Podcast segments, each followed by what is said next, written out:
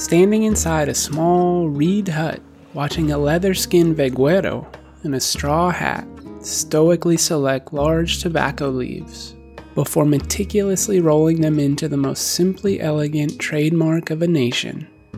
I was convinced I just experienced exactly what I came for. Having my never smoked a thing in my life streak ended by a Cuban tobacco farmer lighting up the end of my freshly rolled stogie felt like anything but throwing a few decades of smoke free lungs down the drain. When in Cuba,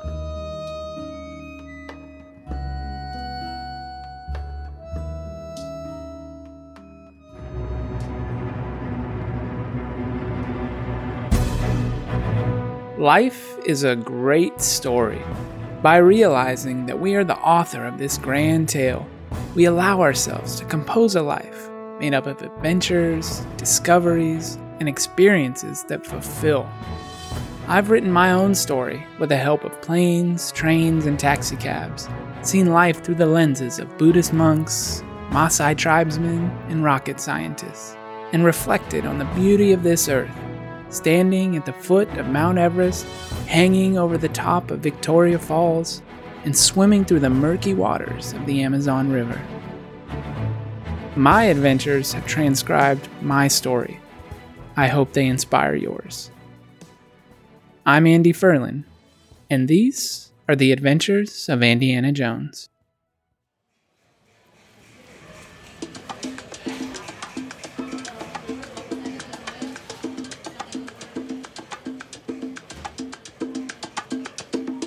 On today's episode, we travel back in time to the colonial streets and lively sounds of Cuba. Arriving in Havana after missed connections and delays, I was greeted with a substantial downpour that continued to rear its head for the better part of the next two days. With my certifiably broken Spanish, I made my way into the back of a bright orange 1950 Chevy on the outside, Toyota under the hood car, breathing in the sweet smell of fumes inside the stuffy but roomy back seat. On the way into town, I passed by murals, statues, and billboards proclaiming the benefits and rallying cries of a socialist society, with images of a victorious Fidel accompanying each message.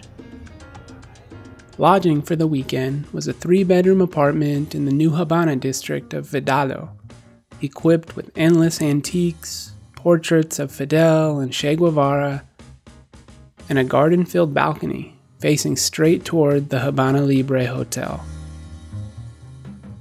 The quiet streets of the neighborhood were a mix of similarly ornate buildings, both dilapidated and pristine. The energy in Havana is undeniable. Music blares from every doorway and window, regardless of when the last coat of paint was applied to the building.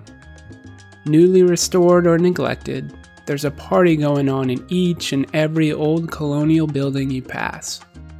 Rain or shine, the lanes are filled with musicians, dancers, chess players, friendly conversationalists, groups of banterers, loiterers, and more than a fair share of ladies of the night, or morning, or mid afternoon, or whatever time of day it is, really.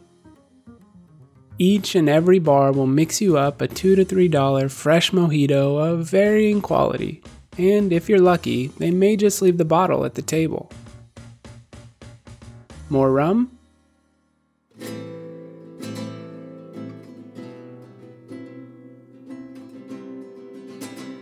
Havana is designed for those wishing to imbibe, whatever your vice of choice may be. And, as expected, for three wide eyed and very white guys on a weekend getaway, we were aggressively offered anything and everything you can imagine, and perhaps some things you can't. The footsteps of Hemingway lead through tiny dive bars, upstairs coffee joints, classy hotels, and pristine plazas. The colors abound throughout, from the cracking facades to the statement making clothes to the classic cars.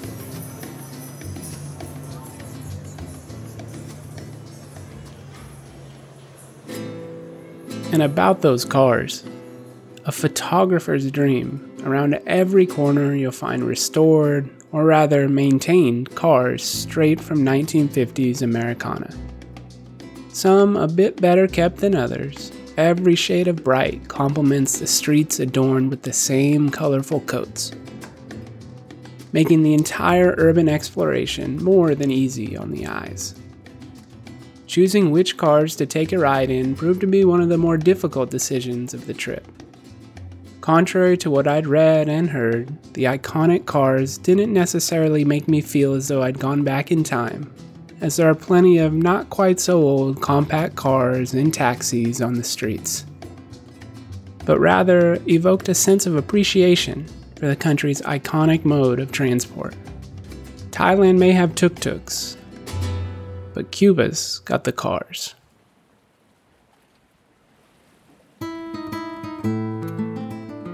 Facing north toward the tantalizingly close Florida coastline, Havana's iconic Malecon embraces the sometimes violent waves crashing on its shore. The drag serves as a de facto loitering grounds for all of Havana, Locals seem to have a knack for avoiding the areas along the seawall that tend to get pummeled the hardest when the seas are rough, while tourists, without fail, find themselves caught in the deluge of rogue waves splashing onto the street. The nighttime crowd ranges from mobs of high school kids to cavorters to lovers to prostitutes. Cubans really are pros at being out and about with no intention of going anywhere. After a couple days of watching rain showers from the comfort of multiple fine mojito serving establishments, the skies parted as we hopped in our new friend's classic cab for the three hour journey to Vinales, in the famous tobacco growing region of Pinar del Rio. The striking Vinales Valley is dotted with limestone karst, similar to that of Halong Bay in Vietnam and the Andaman Sea off the coast of Thailand. Cave systems wind through the inside of the mountains, while one skinny road serves as the main artery connecting a multitude of dirt paths that lead to farmhouses and tobacco leaf huts. Horse carriages seem to be the primary means of transportation, with the occasional scooter or tour bus the only artifact of the surroundings that bring you back to the present day. We rode bicycles through the scene, stopping off for a drink in a cave and lunch on the back porch of a restored farmhouse turned restaurant. All the while puffing on a freshly rolled cigar. Somewhere along the way, as I continued to fall further and further behind my friends, caught up in capturing the aura of a life filled with banana stands and horse carriages and tobacco fields and colorful front porch rocking chairs overlooking lush rock formations.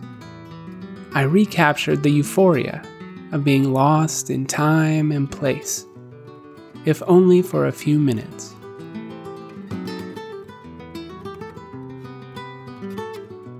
I am quite familiar with the feeling now, but it does not and will never get old. That feeling of losing any and all sense of where I am, while at the same time being so very present in the magnitude of the moment. And so, I carried the lightest of burdens with me as we toasted to 30th birthdays and Panama hats and Cuban cigars sipping cheap rum over mediocre meals, lost in an old world of enticement and allure that I will surely find my way back to one day soon.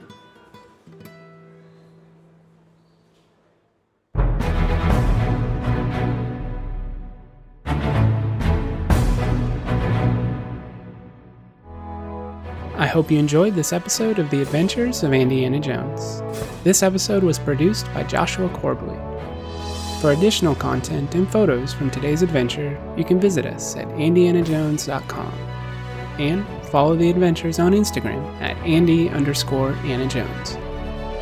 Thanks for listening. We'll see you next time.